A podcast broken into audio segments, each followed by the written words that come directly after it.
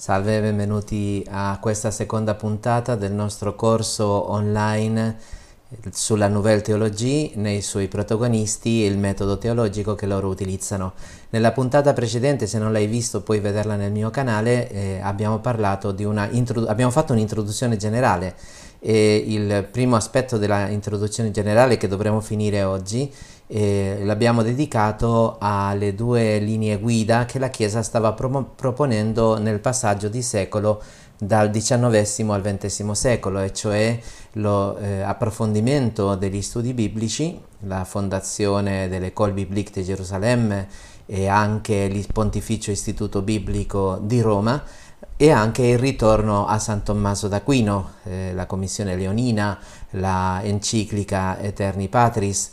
Adesso in questa seconda puntata noi dovremo affrontare il tema eh, del modernismo. È un tema non facile perché desta ancora oggi molta polemica, come avevo detto anche ieri, eh, l'altra volta nella prima puntata, eh, tante volte utilizziamo il termine modernista per, eh, come etichetta per eh, chiamare coloro che non la pensano come noi o, o chi si trova in uno schieramento o cerca un tipo di eh, rinnovamento teologico. Eh, quindi adesso dovremo confrontarci con questa tematica. Quindi secondo tema eh, che noi affrontiamo adesso nella, nella, introduzione del nostro corso è il modernismo teologico. Eccoci qua, spero di restare anche nei tempi ti chiedo comunque, se non lo hai fatto ancora, di iscriverti al mio canale e di seguire, mettere likes e condividere eh, i contenuti perché, come a me piace dire sempre, le cose buone, se piacciono, bisogna diffonderle. E l'evangelizzazione tramite YouTube è una cosa che dobbiamo fare tutti, non è solo eh, chi eh, mh, inserisce i contenuti eh, su YouTube, ma anche chi condivide, chi fa diventare virale, chi fa diventare e popolare questi video, quindi ti chiedo di iscriverti al mio canale e di seguire i miei contenuti. Dunque, entriamo eh, nel, in, in tema. Allora, dovremo parlare del modernismo. Che cosa significa modernismo? San Pio X, nell'enciclica Pascendi del 1907, chiamò il modernismo omnium eresum collectanium, la collezione di tutte le eresie, mm? quindi è un tentativo di risposta eh, cattolica a problemi emergenti che erano stati posti anche dal protestantesimo liberale, dagli studi biblici, dal rinnovamento anche eh, delle scienze dello spirito, i cosiddetti scienze dello spirito. Allora andiamo a vedere quali sono le radici del modernismo e una radice che non può mancare è appunto l'agnosticismo kantiano. Eh, cosa dice l'agnosticismo kantiano? Come possiamo spiegare in parole povere e semplici la visione di Kant? Eh, intanto diciamo chiaramente l'essenza delle cose è al di là delle nostre capacità di comprensione, perché la conoscenza per Kant è una sintesi tra le percezioni che mi, mi, arrivano dalla sensibilità, le percezioni che sono una massa informe di percezioni che poi vengono ehm, sistematizzate, eh, formalizzate da, sia dalle forme del pensiero come spazio e tempo e anche dalle categorie. Quindi la, la conoscenza umana è una sintesi di ciò che ricevo dall'esterno, che, che, è la massa informe delle percezioni, e di quello che io ci metto, quindi come io strutturo la comprensione.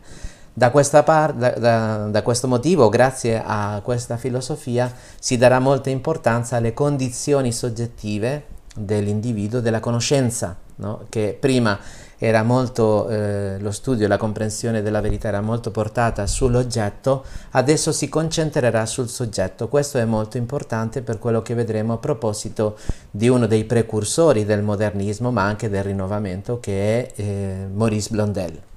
Allora, prima cosa è appunto l'agnosticismo kantiano. Noi non possiamo arrivare a conoscere la realtà nella sua oggettività metafisica perché tutto quello che noi conosciamo è pervaso e sintetizzato dalle eh, nostre precomprensioni, dalle nostre categorie eh, soggettive. Quindi più che di conoscere la realtà, conosco il mio modo di conoscere la realtà, non tanto la realtà in sé, ma la realtà come si presenta e come viene modificata da, dalla mia intelligenza. l'altra radice del modernismo è l'immanentismo e il sentimentalismo religioso di Schleiermacher. Allora, Schleiermacher è un grande studioso della religione, lui concepì l'essenza della religione come quel sentimento di dipendenza, cioè è un sentimento, è una categoria a priori per la quale io di fronte a una realtà sacra provo questa assoluta dipendenza da esso, una specie di epifania della creaturalità e questo è un grande, diciamo, elemento, una grande struttura concettuale per capire il sentimento religioso, la fenomenologia della religione. Qual era il problema qui? Quella di applicare alla teologia i criteri della fenomenologia mh, religiosa di Schleiermacher, quindi concepire la religione come analisi, o piuttosto scusate, concepire la teologia come analisi e descrizione di esperienza religiosa. Ricordatevi, torniamo a Kant, eh, non, non sono preoccupato più, o non mi interessa più l'oggettività delle verità che ci vengono proposte da credere, ma il soggetto quali sono le condizioni del soggetto e quindi i dogmi, le verità di fede altro non sono che espressioni sentimentali, espressioni dello spirito umano. Questo è il rischio dell'applicazione eh, alla teologia della fenomenologia di Schleiermacher, del sentimento religioso. Quindi questo è anche un elemento che va a configurare poi il modernismo. Poi la relativizzazione storica della rivelazione, cioè la rivelazione non è un dato che ci viene dato una volta per sempre. Noi nel catechismo abbiamo studiato che ehm, Dio ha rivelato prima i profeti nell'Antico Testamento, poi in Gesù Cristo, è stata la pienezza della rivelazione e noi abbiamo ricevuto questa rivelazione che finisce con la morte dell'ultimo apostolo. Bene, eh, per la, le, il modernismo la, uh, i dogmi di fede, la, le verità rivelate saranno uh, condizionate storicamente, cioè la storia modifica la fede a questo punto. Quindi que- a questo ci riferiamo quando parliamo della relativizzazione storica della rivelazione, relativizzazione storica della rivelazione. Poi, sempre in coerenza con questo principio, possiamo dire principio di immanenza che sarà utilizzato più tardi, è il primato della coscienza individuale al di sopra della rivelazione della Chiesa. Ciò che conta, e questo è influsso anche del protestantesimo, il libero esame, cioè come io percepisco eh, la rivelazione quando mi accosto alla Sacra Scrittura e non tanto, non vedo... Eh, l'insegnamento della Chiesa come la rivelazione, ma come un'imposizione. Okay? Andiamo avanti, li sto semplicemente enumerando. I dogmi per questo motivo sono simboli mutevoli della verità religiosa inconoscibile. Questo arriverà ai nostri giorni se noi andiamo a vedere eh, il documento della Congregazione per la dottrina della fede Dominus Jesus e lì si dice come cause della relativizzazione a livello eh, del dialogo interreligioso, la relativizzazione della fede cristiana, eh, questo è dovuto al fatto che noi non possiamo conoscere veramente ciò che stanno dietro, ciò che sta dietro ai dogmi o alle verità di fede, cioè le verità di fede sarebbero solo manifestazioni storiche, eh, relative al contesto storico in cui noi ci troviamo, di una verità che trascende. Questo lo diceva molto bene un teologo gesuita un po' che ha ricevuto qualche notifica da parte della Santa Sede, ma su questo possiamo dargli ragione. Lui eh, a, a, riguardo della Santissima Trinità eh, manifestava che per alcuni la Trinità, quindi Padre, Figlio, Spirito Santo, un Dio in tre persone, era una realtà penultima, e no, invece per noi cristiani la Santissima Trinità è la realtà ultima. No? Poi noi con il tempo possiamo approfondire, trovare le parole per poter esprimere questo mistero, ma sono le parole ad essere relative, non la verità che ci viene trasmessa. Quindi a differenza della visione cattolica di chi, eh, come dice San Tommaso, eh, la fede non si ferma all'enunciato ma alla, alla realtà, no? eh, alla realtà che l'enunciato eh, manifesta, così anche noi possiamo affermare la verità del dogma, anche se noi dovremo costantemente riproporre e ricomprendere la terminologia. Ok, andiamo avanti. E poi finalmente abbiamo un movimento storico che viene chiamato l'americanismo, che è stato condannato da Leone XIII.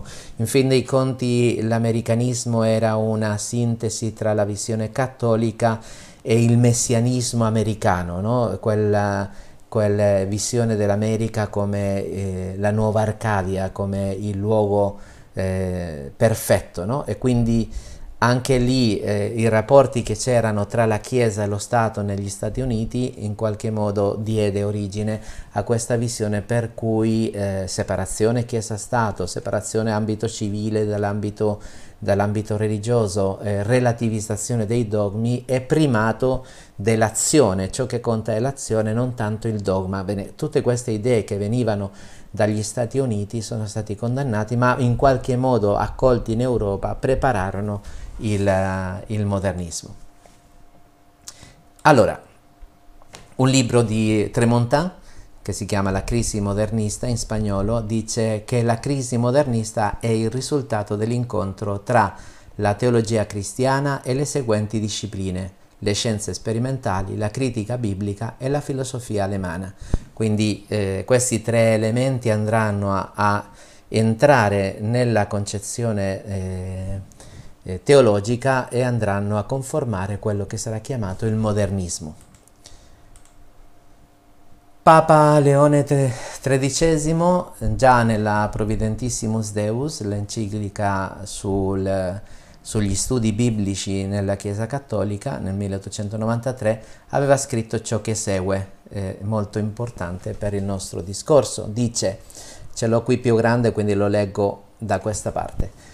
Essi infatti, dice eh, Leone XIII, negano del tutto sia la divina rivelazione come ispirazione e la Sacra Scrittura e vanno dicendo che altro non sono se non artifici e invenzioni degli uomini che non contengono vere narrazioni di cose realmente accaduti, ma inutili fabole o storie menzognere. In qualche modo con la Providentissimus Deus, Papa eh, Leone XIII tenta di trovare un equilibrio o di guidare i cristiani, soprattutto i teologi e gli studiosi della Bibbia, su, su quale sentiero dovevano andare e come c'erano questi rischi. No? Un rischio è appunto negare il valore della rivelazione e considerare la Sacra Scrittura solo come una collezione di favole, di miti, di simboli ma senza una verità di fondo. Più avanti dice sempre nello stesso documento così non abbiamo in esse vaticini od oracoli, quindi si nega il valore dei vaticini e degli oracoli, ma soltanto predizioni fatte dopo gli eventi o presagi di intuito naturale non presentano veri e propri miracoli e manifestazione della potenza divina, ma si tratta o di fatti meravigliosi, mai però superiori alle forze della natura, o di magie o di miti. Cioè, è vero che noi dobbiamo andare a vedere un po' i generi literari nella Sacra Scrittura, questo è un principio che è sempre esistito nella Chiesa, devo vedere se l'autore, l'intenzione dell'autore era raccontare un fatto oppure raccontare una favola o o mm, esprimere un simbolo. Questo è, è un elemento fondamentale nell'esegesi della Sacra Scrittura. E però questi autori, eh, i protestanti liberali in particolare, von Harnack, di cui eh, sarà accennato più avanti, toglieranno dalla Sacra Scrittura e soprattutto dai Vangeli ogni elemento soprannaturale e togliendo ogni elemento soprannaturale Gesù diventerà semplicemente un maestro di morale, quindi non esisteranno i miracoli, le profezie e eh, tutto quello che è eh, miracoloso, tutto quello che è manifestazione della potenza soprannaturale sarà scacciato via, sarà eh, messo da parte e resteremo con un Gesù puramente umano. Quindi il Papa sta condannando questa posizione. E finisce in questo paragrafo che ho scelto per voi, i Vangeli poi e gli scritti apostolici sono certamente, dicono, da attribuirsi ad altri autori. Mm? Ovviamente la critica eh, biblica ormai ha lasciato chiaro, ben chiaro, che non è una preoccupazione quella di sapere se il Vangelo di Matteo è stato scritto da Matteo, ma dalle comunità che si rifanno a Matteo, a, a, a fondatore di quelle comunità.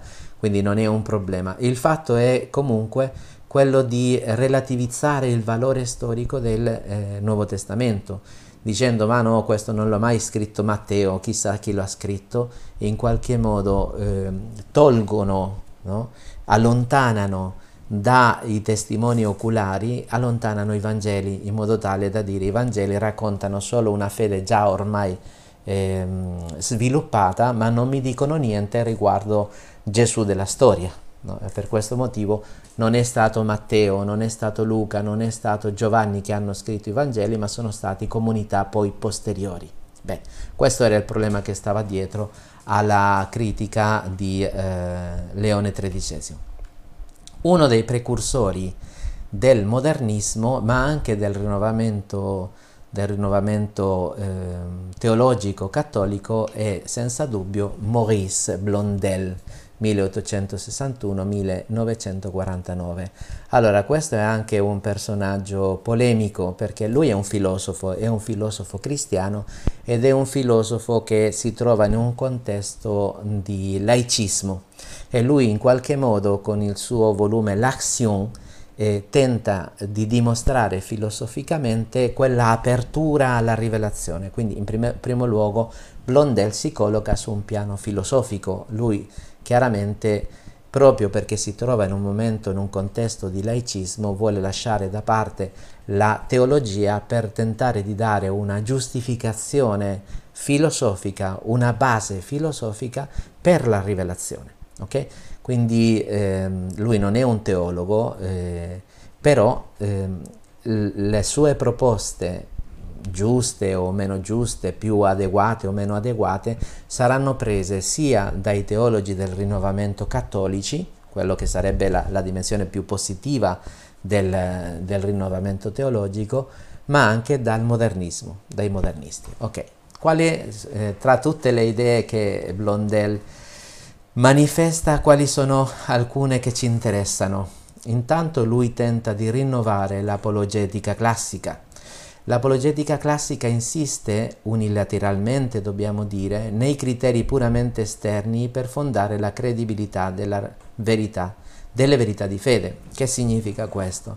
E allora quando noi parliamo della credibilità eh, della rivelazione diciamo va bene, questo messaggio che mi viene eh, offerto è credibile perché ci sono miracoli, ci sono profezie e poi c'è ovviamente la santità della Chiesa, la perpetuità del messaggio come la carità cristiana che manifestano che eh, questa dottrina è vera. Quindi eh, l'apologetica classica puntava molto sull'oggetto della rivelazione. Questo sarà comprensibile molto, ci aiuterà a comprendere molto un altro tema che vorrei affrontare in un altro momento, cioè il, il tema del rapporto tra la rivelazione cristiana e le altre religioni. È chiaro che se noi vediamo eh, la rivelazione cristiana dalla prospettiva dell'oggetto, eh, e dal, della prospettiva della verità è chiaro che non può, Dio non può rivelare la verità nel cristianesimo e poi il contrario nelle altre religioni, quindi se il cristianesimo è la religione vera, necessariamente le altre religioni sono false, proprio perché ci siamo collocati, giustamente direi io, in questa dimensione oggettiva, no? quali sono i criteri di credibilità per fondare eh, la verità di fede, le, le, la fede cristiana. Ok? La proposta di Blondel è senza trascurare il valore della dimostrazione eh, della verità del cristianesimo, la sua proposta è quella di capire come l'ordine naturale rinvia l'uomo al soprannaturale, quindi spostare l'attenzione eh, dall'oggetto della rivelazione al soggetto che riceve la rivelazione. Siamo sempre nel, in questa trasformazione della filosofia per opera di Kant, no? cioè ne, l'attenzione non è tanto all'oggetto ma al soggetto, le condizioni di possibilità per poter ricevere una rivelazione. E quindi eh, Blondel si rende conto che sì è possibile capire come l'ordine naturale rinvia al soprannaturale. No? E lui parte dall'analisi dell'azione, a un punto il suo libro si chiama L'action, eh, l'azione. E lui si rende conto che nell'azione l'uomo una, eh, scopre una intrinseca sproporzione tra il termine del volere, la volontà che desidera, e le realizzazioni effettive, la volontà voluta. Cioè io desidero delle cose, no? però tutte quelle realtà che io posso desidere, de- desiderare, scusate, eh, sono al di sotto della mia tendenza di desiderio, cioè il mio cuore va oltre, va oltre quello che sono le scelte e gli oggetti che posso desiderare qui sulla terra. E questo farà sì che io mi troverò sempre eh, insoddisfatto perché anche se io posso avere il mondo intero, no, non ho, mi manca qualcosa, cioè c'è il, la mia volontà tende verso l'infinito in questo senso, no? Quindi lì c'è in questa sproporzione, dirà Blondel, eh, in questa sproporzione si inserisce la proposta cristiana. No? La proposta cristiana si inserisce proprio in questa sproporzione quindi è legittimo considerare i dogmi non già indubbiamente, perché in nessun momento stiamo negando o Blondel nega il valore oggettivo del, della verità rivelata, ma guardandola dal soggetto, dice, è legittimo considerare questi dogmi non già indubbiamente come rivelati di primo acchito, ma come rivelatori. I dogmi non solo mi rivelano la verità di Dio, ma mi rivelano anche la verità del soggetto, cioè che il mio cuore, come direbbe Sant'Agostino, no, tende a Dio, no? eh, è inquieto finché non troverà Dio, le realtà di questo mondo, anche quelle belle, anche quelle più altruiste, saranno sempre insufficienti. Vale a dire eh, confrontarli con le profonde esigenze della volontà, e scoprirvi, se vi si trova, l'immagine dei nostri bisogni reali e la risposta di attesa. Quindi l'uomo è uno che è all'attesa di qualcosa di più grande. Se eh, possiamo citare Karl Rahner, che si vede chiaramente la dipendenza da Blondel, no, la, eh, noi siamo uditori della parola, siamo degli esseri aperti a una parola, quindi la nostra struttura interna eh, esistenziale eh, va oltre i desideri quotidiani, va, eh, superano questi desideri quotidiani. E per questo motivo, alla luce di questa eh, fenomenologia del soggetto, propone Blondel di passare al metodo dell'immanenza. Allora, il principio di immanenza può essere capito in due modi, può essere capito in, in modo positivo, che è il modo come io voglio eh, usarlo qui, e, e, anche in modo negativo, cioè ridurre tutta la conoscenza al soggetto, ridurre tutta la rivelazione al soggetto, mettere il soggetto al centro di tutto, ma non è così come lo intendeva Blondel, questo verrà dopo. Allora, se l'antica apologetica, come già abbiamo detto, presenta l'oggetto della fede ma trascura il soggetto che accoglie la fede, no? il metodo del, dell'immanenza tenta di individuare le tracce, l'eco e le condizioni in noi del soprannaturale. Cioè ci sono dentro di noi delle aspettative, delle attese, una struttura antropologica che chiama verso qualcosa di più grande della realizzazione naturale. Per questo motivo Blondel è stato accusato eh, di eh, affermare la continuità tra l'ordine naturale e l'ordine soprannaturale.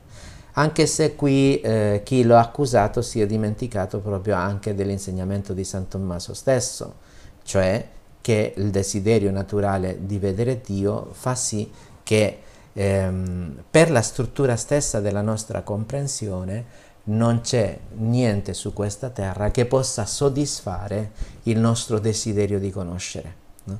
E poi anche eh, la riflessione anche tomista della sproporzione tra il fine dell'uomo e mh, mm, le sue azioni, cioè il fine dell'uomo è un fine soprannaturale, il fine dell'uomo è uno solo, l'uomo non, non, non, trova realizzazione puramente naturale, perché il fine dell'uomo è un fine soprannaturale. Allora eh, c'è una sproporzione nell'uomo, nella sua struttura stessa, che, si, che apre verso la eh, trascendenza, verso la comunione con Dio, la comunione eterna con Dio. Beh, con queste premesse entriamo a parlare del più grande dei modernisti che è Alfred Loisy, un francese nato nel 1857 e morto nel 1940.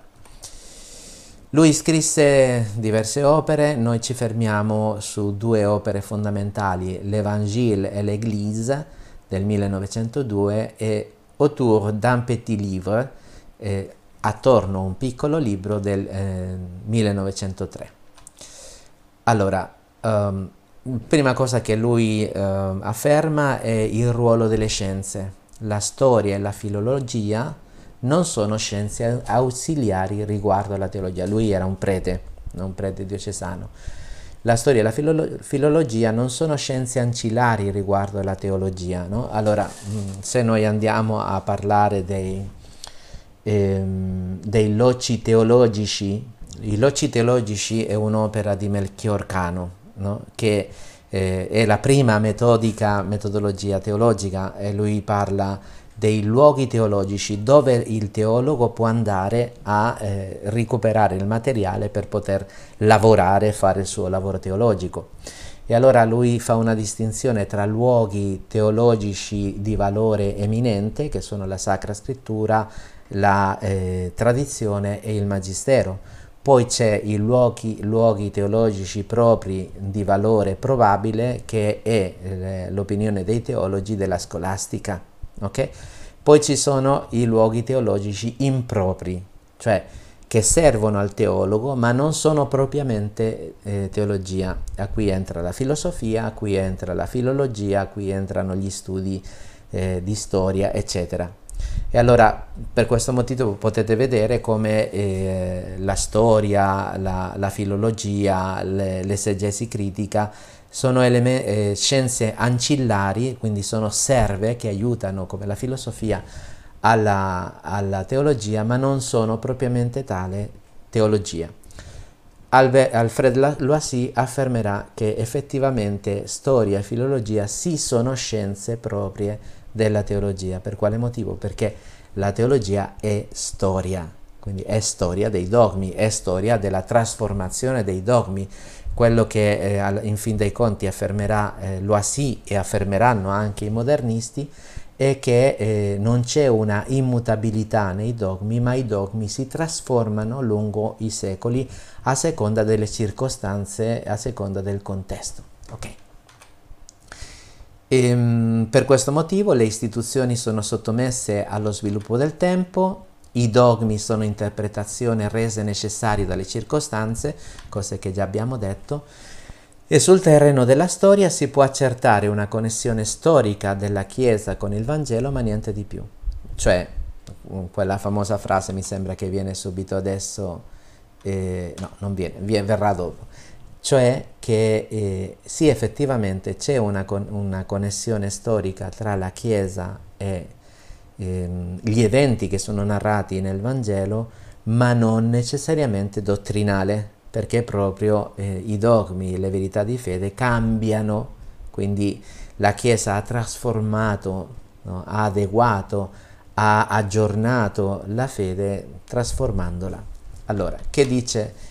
Eh, direttamente ehm, Alfred Loisy nel suo libro Intorno a un piccolo libro. Dice chiedere allo storico di trovare nei testi biblici tutta la dottrina della Chiesa è come chiedersi di vedere in una ghianda le radici, il tronco, i rami di una quercia secolare. No? Quindi in potenza, in nuce, eh, possiamo trovare l'albero, eh, il tronco, i rami eh, di questa quercia secolare, ma non possiamo pensare che sia tutta intera no? Eh, nel Vangelo, tutta la dottrina già. Qui dovremmo distinguere tra eh, virtuale e potenziale, no? perché eh, possiamo dire che nel Vangelo si trova virtualmente tutta la rivelazione, poi toccherà alla teologia e um, all'insegnamento della Chiesa, de, del Magistero, andare ad approfondire e a tirare fuori ciò che virtualmente si trova nella rivelazione. Questo è pacifico, possiamo dire. Ed ecco qua la frase eh, che eh, lui affermò e che è diventata classica. Gesù annunciò, ha annunciato il regno ed è la Chiesa che è venuta fuori. Quindi l'intenzione di Gesù e questo sembra anche un mantra di alcuni teologi progressisti e di alcuni teologi contemporanei che ormai possiamo dire che la, lo studio critico più sicuro mm, tendono a, a ricongiungere molto eh, il Vangelo alla storia di Gesù e la, la, il valore storico dei Vangeli e la continuità tra il Vangelo e la Chiesa, questi continuano a ripetere questo mantra che eh, Gesù Cristo era un predicatore del regno, non aveva intenzione di fondare una chiesa, ma poi ciò che è venuto fuori è la chiesa. Quindi la chiesa non è frutto della volontà espressa di, di Gesù, ma è frutto di una contingenza storica. Ok? E questo semplicemente per eh, mostrarvi uno dei suoi libri, eh, anche se questo è di, del 1929, è una ristampa, eh, Il Vangelo e la Chiesa, di cui già abbiamo parlato, che è la quinta edizione eh, con un prefazio nuovo fatto dall'autore. E in questo prefazio fa questo testo, vi risparmio di leggerlo, poi se volete andare con calma potete mettere pausa nel video e leggerlo per bene io mi fermo su quelle due frasi che sono, che sono sottolineate, ok? Dice esiste un cattolicesimo ufficiale, intransigente, no? che eh, è consegnato dietro le formule di, eh, degli ultimi concili, delle encicliche pontifi eh, pontificie, incarnato nella curia romana, grande macchina politica per, eh, per la quale eh, il papato porta eh, gli affari della religione.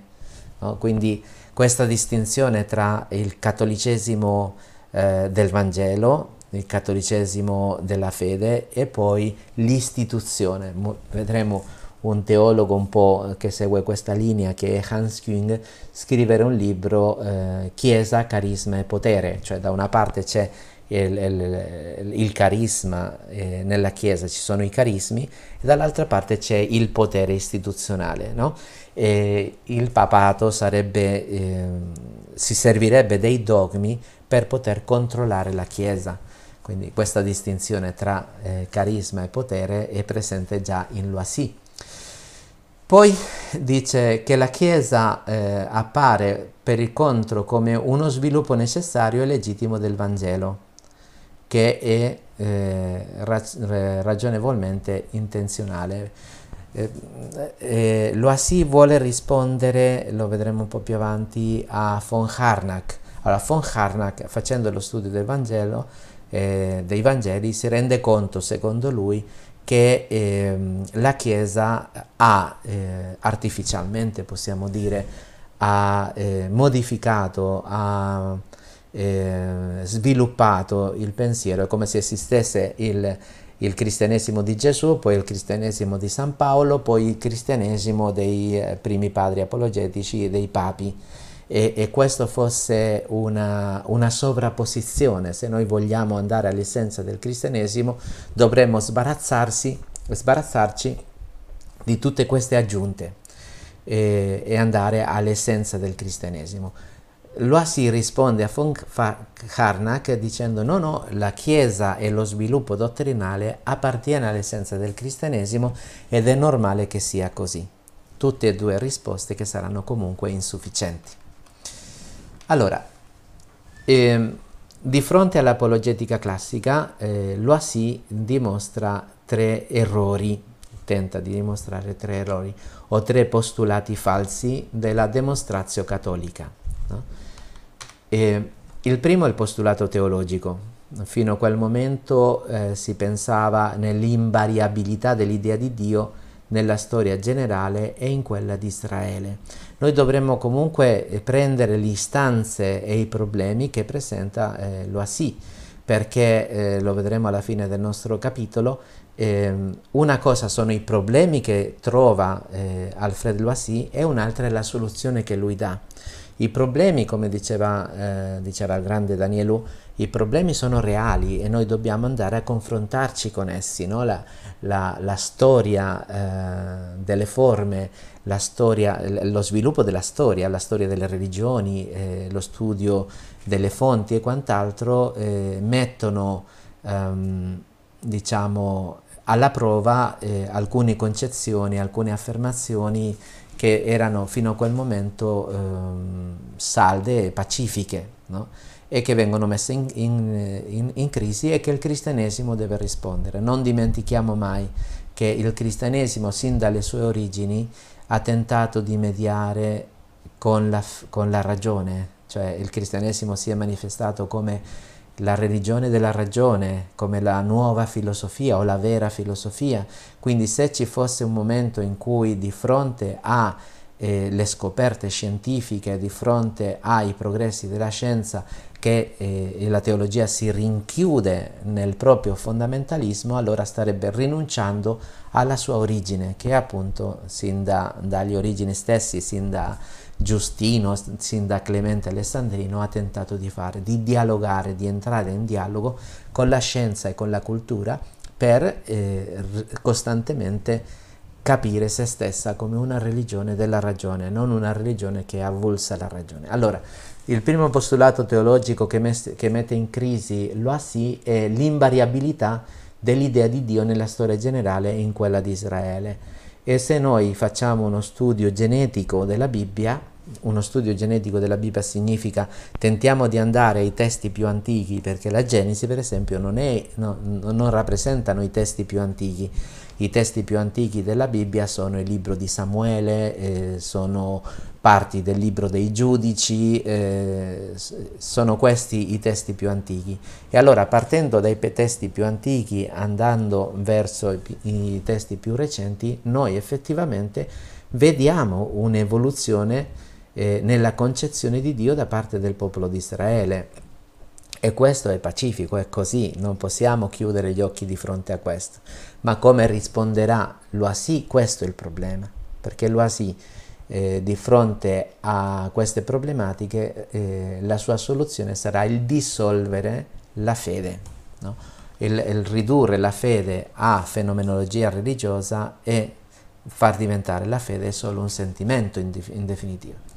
L'altro postulato è il postulato messianico, Gesù e la Chiesa sono state annunciate chiaramente nell'Antico Testamento. Allora, eh, la, metterà in crisi questo postulato eh, che poteva essere presente in, in, nella scolastica, diciamo che siamo di fronte a una scolastica piuttosto decadente, per questo motivo Papa Leone XIII chiede un rinnovamento degli studi teologici e un ritorno a San Tommaso, non perché tutto andava bene, no, ma tutto il contrario, cioè l'Oasi si trova di fronte a una scolastica decadente. E che lo stesso Papa eh, Leone XIII si rende conto che bisogna rinnovare, rinnovare tornando a San Tommaso, tornando alle fonti. Quindi mh, questa teologia scolastica di cui dovremo parlare anche nel, in confronto con la Nouvelle Théologie aveva dei limiti, eh, l'influsso di Suarez, del nominalismo suareziano era forte, si faceva sentire. Quindi anche mette in crisi questo postulato messianico eh, Alfred Loisy. Gesù e la Chiesa sono state annunciate chiaramente dall'Antico Testamento, come se eh, tutto quello che è il Nuovo Testamento fosse già chiaro e distinto nell'Antico Testamento. Non dimentichiamo che tra l'Antico e il Nuovo Testamento c'è un rapporto di continuità-discontinuità, no? per cui ciò che verrà dopo è in continuità con l'Antico Testamento, ma sarà un, secondo la legge del superamento. Non possiamo pensare che era tutto già chiaro e distinto nell'Antico Testamento. E il terzo postulato che mette in crisi Alfred Loisy è il postulato ecclesiastico, cioè la Chiesa con la sua gerarchia e i suoi dogmi è stata istituita direttamente da Gesù Cristo. No? E, um, questa sarà una discussione che tuttora è in, eh, in opera, come Cristo fonda e istituisce la Chiesa. Ovviamente eh, eh, questa Chiesa istituzionale avrà elementi che si rifanno, che appartengono all'essenza del cristianesimo, la gerarchia apostolica, eh, i sacramenti, eh, la dottrina della grazia, eh, il mistero trinitario, sono tutte realtà che appartengono alla sua essenza, però poi ci sono strutture che cambiano, che si modificano nel tempo. Io penso a, per esempio, eh, tanto per stare dentro dell'argomento, il rinnovamento liturgico. Non si può cambiare la messa di San Pio V, la messa di San Pio V è stata dichiarata a perpetuità, quindi non c'è cambiamento possibile, ma se San Pio V ha dovuto fare una riforma liturgica, anche lui ha fatto un cambiamento. E questo eh, come mi giustifichi che la, la, messa di San Pio V eh, deve essere perché, perché c'è una immutabilità della liturgica e lo stesso San eh, Pio V ha dovuto fare una riforma e rinnovare, rinnovare la liturgia e la Santa Messa. Per quale motivo? Perché effettivamente c'è un progresso nella comprensione, c'è un progresso anche storico-culturale che noi dobbiamo prendere in considerazione, dove non tutto cambia, l'essenza non cambia, ma cambiano i contesti. Però il problema di Loisy non era tanto che lui voleva in qualche modo cambiare qua e là, lui stesso nelle sue memorie riconosce che lui sin dal principio non aveva più la fede, no? quindi la, la sua, non è che lui ha avuto un'evoluzione, lui manifesta per esempio adesso vedremo le sue vere intenzioni che lui scrisse nella, nelle memorie. Bisogna dire comunque che c'è stata anche una radicalizzazione nel pensiero di Loisy, questo, questo sì, però è, è significativo quello che lui scrisse alla fine. Dice, io non ammettevo che Cristo avesse fondato la Chiesa nei sacramenti, professavo che i dogmi si erano formati gradualmente e che non erano immutabili. No? Quindi queste cose mh, non le accettiamo e i, i teologi del rinnovamento, almeno quelli di cui noi parleremo, non rifiutavano, eh, no, non si collocavano nella linea di Loisy su queste dottrine. Poi analoghe considerazioni esprimevo in merito all'autorità ecclesiastica alla quale attribuivo la funzione di un apostolato di educazione umana senza riconoscerle in alcun modo un diritto assoluto e illimitato sull'intelligenza e sulla coscienza dei credenti. Quindi eh, l'autorità ecclesiastica non sarebbe frutto della volontà di Cristo, cioè Cristo fonda la sua Chiesa sui dodici apostoli con San Pietro come eh, il suo vicario, eh, ma è frutto dell'organizzazione e del bisogno storico di organizzazione e poi la sua eh, funzione sarebbe una funzione educativa. Quello che dice Loisy e che neanche noi accetteremo è che eh, l'autorità ecclesiastica abbia di fatto un diritto assoluto sull'intelligenza e sulla coscienza dei credenti. Qui eh, bisogna ricordare quello che diceva il grande eh, Cardinal Newman. Io devo fare un brindisi, si, non, se devo fare un brindisi, farò un brindisi per il Papa, ma prima del brindisi, brindisi per il Papa farò un brindisi per la mia coscienza e dopo farò il brindisi per il Papa. Certo che, come dice il documento eh, Donum Veritatis, ci sono, eh, il, eh, lo Spirito Santo assiste al Papa quando parla ex cattedra o quando intende di eh, confermare i fratelli in una ver verità definita, ma in tutto il resto eh, il Papa merita di tutto il mio rispetto, ma la mia intelligenza, che deve essere un'intelligenza ben formata senz'altro, può vagliare e giudicare su quello che eh, il Papa insegna o il Papa o i Vescovi. Finalmente non mi limitavo dunque a criticare Harnack, come abbiamo visto, no?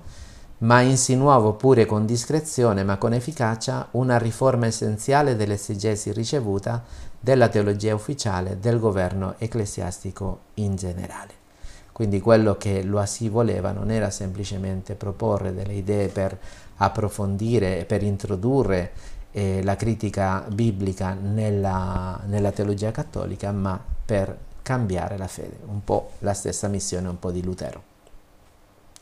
Quali, er, quali, sono gli ambiti del modernismo? Questo vado un po' più veloce. Gli ambiti del modernismo sono il modernismo biblico, qui lo Assisi colloca, come abbiamo detto, contro Harnack, von Harnack. Se Harnack denunciava le alterazioni del Vangelo dovute alla Chiesa, quindi la Chiesa ha trasformato il Vangelo, lo ha cambiato, lo si insiste nella necessità della mediazione della tradizione, quindi della Chiesa. Quindi questo fenomeno di cambiamento è un fenomeno che per lo appartiene alla natura stessa del, della trasmissione della fede. Quindi la Chiesa ha un valore, però un valore di relativizzazione storica, quindi o di mediazione storica, per cui i dogmi saranno adeguati ai contesti storici. Questo ovviamente la Chiesa non lo accetta. Continuo, è la Chiesa che ha adottato la nozione di regno di Dio, eh, ne, ha adattato, scusate, ha adattato le, eh, no, la nozione di regno di Dio alle condizioni variabili dei tempi dei luoghi. E di questi eh, adattamenti successivi procedono le formule dogmatiche, quindi i dogmi sono concretizzazioni, ci sono dei teologi che ancora oggi pensano così, eh? Eh, questo è Bis- però bisogna eh, essere chiari non chiamare modernista solo perché non usa l'abito religioso o perché eh, utilizza termini moderni, possiamo dire. No, se noi dobbiamo chiamare un teologo modernista dobbiamo andare a, al, al nocciolo, al succo dell'argomentazione. Per esempio questa, cioè eh, i dogmi sono frutti delle interpretazioni eh, che modificano eh, la fede. A questo punto c'è un teologo eh, delle religioni, Paul Nitter, che anche ha ricevuto, è stato, diciamo, gli è stato torto la possibilità di insegnamento, che eh, diceva appunto questo, mm, una cosa è eh, sviluppo e l'altra cosa è progresso o diversa, adesso non mi ricordo una all'altra, ma sono problemi di parole, per cui un, uno sviluppo sarebbe eh, un prendere qualcosa e come, come il seme che cresce, no? mentre l'altro sarebbe un cambiamento, un cambiamento, sempre ispirato da quello precedente, ma sarebbe qualcosa di nuovo, di diverso. Allora i dogmi sarebbero questo, avrebbero una relativizzazione storica. Di queste adattazioni successive procedono le formule dogmatiche, le istituzioni e i riti sacramentali. Poi c'è la, il modernismo filosofico, già l'abbiamo detto, la scoperta del senso religioso, la storicità delle, della condizione umana, i dogmi sono estranei al progresso e senza rapporto con la vita reale, eh, quello che noi dobbiamo fare però eh, al, al, lavoro di, di, chiarimento della fede eh, tramite i dogmi, i teologi e i pastori devono adattare queste formule alle volte un po' eh, per gli addetti ai lavori deve adattarli per la comprensione del popolo di Dio, senza dimenticare quello che diceva Ratzinger, che la fede è stata comunicata modo piscatorio, cioè in forma che potesse essere comprensibile per i pescatori. Poi vengono i teologi e confondono le cose. E finalmente il modernismo eh, teolo- eh, teologico, e qual è la funzione pratica dei, dei dogmi, questo è George Tyrell, un teologo inglese gesuita.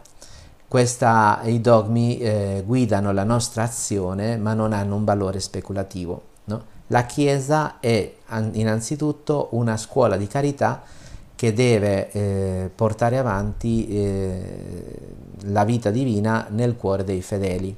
Eh, alle volte perfino chi eh, si considera un po' più eh, pro, conservatore dice io non ho bisogno di tanti dogmi, andiamo al Vangelo stesso, in qualche modo chi insiste molto di andare nel Vangelo stesso potrebbe, potrebbe, potrebbe eh, trovarsi nella situazione di essere un criptomodernista, anche se poi eh, proprio eh, libero esame di, di, far diventare il cristianesimo ciò che piace a me, no? Eh, alla mia sensibilità. Okay. Allora, eh, questo possiamo saltarci, ehm, non ci interessa. Stiamo andando verso la fine, perché ci siamo dilungati forse troppo. Ehm, nel 1904, questo George Tyrell di cui abbiamo parlato, eh, scriveva, e mi sembra per me una buona sintesi di che cosa è il modernismo, per poter eh, poi dire che cosa è modernismo e cosa non è modernismo. Allora, dice Tyrell, noi non ci differenziamo su questo o su quell'articolo del credo. Accettiamo tutto. Ci differenziamo solo sul termine credo, sul senso della parola vero applicato al dogma. Cioè, io posso credere in Gesù Cristo, credere eh, nel Padre, nel Figlio, nello Spirito Santo, credere nell'Eucaristia, ma che cosa significa credere? Per noi cristiani credere significa io credo che è vero, al di là dei miei sentimenti. Quando io mi metto in ginocchio davanti a Gesù Eucaristia, davanti a, all'adorazione eucaristica, io credo che Gesù è veramente presente nel Santissimo Sacramento dell'altare, anche se non lo sento, anche se forse in quel momento i sentimenti eh, sono totalmente contrari eh, a, a quelli che dovrei avere quando mi metto in ginocchio davanti a Gesù. La distinzione tra il credere che è un atto dell'intelligenza, io credo che è vero, poi c'è l'affidamento che è un atto della volontà e l'altro è il sentimento religioso che è la risonanza diciamo emotiva che provoca in me la fede. Allora questa risonanza emotiva può dipendere anche dalle circostanze, dal contesto, dalla stanchezza, dalla, dall'attenzione, anche da motivi di salute. Però eh, per Tyrell, in, in fin dei conti, credere significa sentire, sentimento, non, non, ha a che vedere con la verità, cioè la trasposizione di quello che avevamo detto all'inizio. Se l'apologetica classica era incentrata sulla verità dell'oggetto di fede, e la eh, apologetica dell'immanenza di eh, Blondel si incentra sul soggetto, il modernismo, modernismo scusate, lascia totalmente da parte il valore dell'oggetto e, e confonde l'oggetto con il soggetto. L'oggetto della fede è il sentimento religioso e per questo motivo io posso credere che Gesù è il figlio di Dio incarnato e credere che Gesù è presente nell'Eucaristia a livello del sentimento, ma non a livello del, della, della verità. Mette Penninger conclude e dice i cosiddetti modernisti erano in realtà intellettuali che ehm, avevano tentato di integrare eh, il metodo storico-critico nel, nel nella propria ricerca scientifica. La domanda è, questo tentativo è riuscito o no? E i modernisti, eh, il loro tentativo è stato un tentativo fallimentare ma vorrei concludere con un eh, paragrafo di Danielou per capire la differenza tra i problemi che eh, fece sorgere il modernismo e la risposta dei modernisti, perché i problemi erano reali, le risposte sono state fallimentari.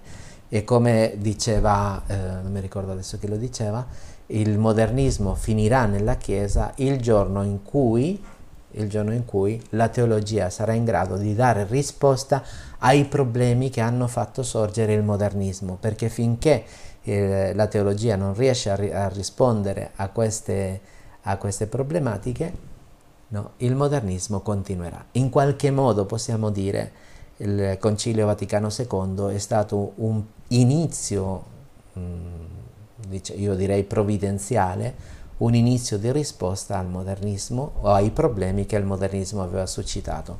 Vi leggo questo testo di Jean Danielou di un eh, articolo del 1946, Les orientations présentes de la pensée religieuse, gli orientamenti presenti del pensiero religioso. Dice eh, eh Jean Danielou, come in tutte le crisi religiose, ciò che è discutibile nel modernismo non è il problema che ha posto, ma la risposta che vi ha portato. Sappiamo distinguere le due cose, e, eh, sapientis est ordinare e, come diceva Maritain citando San Tommaso d'Aquino, è necessario distinguere distinguere per unire, distinguere, ho perso un po' eh, il, il, la messa a fuoco, distinguere per unire, distinguere per unire. Allora, distinguiamo tra il problema e la soluzione. Il problema reale, la soluzione è stata fallimentare. Perché il problema posto era effettivamente reale, dice Danielù. Ciò che il, te- il, modernismo testimonia è in effetti una doppia tara del pensiero religioso del suo tempo. Primo, la perdita del senso della trascendenza di Dio da parte di una teologia razionalista che trattava, scusate qui c'è un errore perché eh, il mio correttore automatico mi fa eh, tra- eh, le correzioni in, in, spagnolo, quindi mi ha corretto il trattava, scusate, che trattava Dio come un oggetto qualunque del pensiero. Allora, non dimentichiamo che eh, la teologia ai tempi di Loisy, eh, la teologia scolastica, non era eh, il rinnovamento che poi verrà dopo con gli studi tomistici, quindi noi abbiamo a che fare con una scolastica decadente per tanti motivi che si possono studiare, con un eh, tentativo di, mh, di, conciliare la teologia classica, la teologia scolastica con Hegel, Hermes, o con le istanze illuministiche, quindi non, eh, non, to- no, non, togliamo i problemi dai propri contesti. No? Il contesto nel quale comincia il, il, il, modernismo, sorge il modernismo, è appunto un problema reale, come anche al tempo di Lutero, al tempo di Lutero, se uno va a vedere com'era la scolastica, qual era l'esigenza, io suggerisco di leggere un libro su eh, Lutero di eh, Yves Congar dove manifesta molto bene in che condizioni si trovava la teologia cattolica eh, quando sorge Lutero e uno si renderebbe conto quanto le esigenze di Lutero erano, erano, legittime. Poi la soluzione, come insisto, è stata fallimentare, ma le esigenze erano reali quella di, di, una teologia razionalista che trattava Dio come un oggetto qualunque del pensiero, la mumificazione di un pensiero che restava irrigidito nelle sue forme scolastiche e aveva perso contatto con lo sviluppo della filosofia e della scienza. E, continua eh, il Danielù, volendo reagire contro la prima aporia, la perdita del senso della trascendenza, il modernismo è caduto nell'agnosticismo e cercando di rimediare alla seconda, quindi la mumificazione del pensiero, no, è finito negli, esse- negli eccessi dell'esegesi eh, critica, dando troppa importanza a un'esegesi che ancora era agli inizi. Inoltre, attraverso questi medesimi eccessi, come spesso accade, esso ha intralciato più che aiutato il rinnovamento del pensiero religioso, al posto di un rinnovamento esso ha prodotto un irrigidimento. E questo è, è molto illustrativo per noi perché di fronte agli eccessi, per esempio, che sono venuti dopo il Concilio Vaticano II, la soluzione non è l'irrigidimento, ma la soluzione è lavorare sodo per risolvere i problemi che eh, vengono posti da questi teologi. No? Eh, io penso molto alla differenza tra due scuole, una molto feconda e una che poteva essere molto feconda. La prima è la scuola di Tubinga con Müller e altri eh, teologi che hanno fatto tutta una teologia del mistero e poi la teologia della scuola romana con Biot, con eh, Franzelin, con Perrone, che eh, se uno studia qual era il progetto di questa, di questa, scuola, la scuola romana, era una scuola che prometteva molto ma che è diventa, div- eh, eh, si è dovuta fermare proprio a causa dell'irrigidimento nel quale è caduta la Chiesa eh, in ambito teologico come risposta al modernismo. Quindi anziché essere un fattore di progresso, di aiuto, di rinnovamento, è, è diventato un fattore di e di, eh, di irrigidimento. Allora, seguente tema sarà la Nouvelle Théologie. Quindi eh, io mi fermo qua, mi sono dilungato eh, oltre il dovuto, ma penso che dobbiamo trattare i temi nella sua unità. E, ehm, Eh, se ti piace, se ti è piaciuto questo video, condividilo, se non ti sei iscritto, se sei arrivato fino alla fine, eh, ti chiedo di eh, iscriverti al mio canale perché eh, dobbiamo crescere, dobbiamo crescere. Ok, eh, Dio vi benedica, andiamo avanti, spero di essere stato chiaro, forse su alcuni temi sono stato confuso, ma sempre c'è la possibilità di tornare indietro. Dio vi benedica e ci vediamo nella seguente puntata. Salve e benvenuti a questa seconda puntata del nostro corso online sulla Nouvelle Théologie, nei suoi protagonisti e il metodo teologico che loro utilizzano. Nella puntata precedente, se non l'hai visto puoi vederla nel mio canale, eh, abbiamo, una abbiamo fatto un'introduzione generale e il primo aspetto della introduzione generale che dovremo finire oggi eh, l'abbiamo dedicato alle due linee guida che la Chiesa stava pro- proponendo nel passaggio di secolo dal XIX al XX secolo, e cioè l'approfondimento eh, degli studi biblici, la fondazione dell'École Biblique di Gerusalemme e anche il Pontificio Istituto Biblico di Roma, e anche il ritorno a San Tommaso d'Aquino, eh, la Commissione Leonina, la enciclica Eterni Patris. Adesso in questa seconda puntata noi dovremo affrontare il tema eh, del modernismo. È un tema non facile perché desta ancora oggi molta polemica, come avevo detto anche eh, l'altra volta nella prima puntata, eh, tante volte utilizziamo il termine modernista per, eh, come etichetta per eh, chiamare coloro che non la pensano come noi o, o chi si trova in uno schieramento o cerca un tipo di eh, rinnovamento teologico. Eh, quindi adesso dovremo confrontarci con questa tematica. Quindi secondo tema eh, che noi affrontiamo adesso nella, nella, introduzione al nostro corso è il modernismo teologico. Eccoci qua, spero di restare anche nei tempi ti chiedo comunque, se non lo hai fatto ancora, di iscriverti al mio canale e di seguire, mettere likes e condividere eh, i contenuti perché, come a me piace dire sempre, le cose buone, se piacciono, bisogna diffonderle.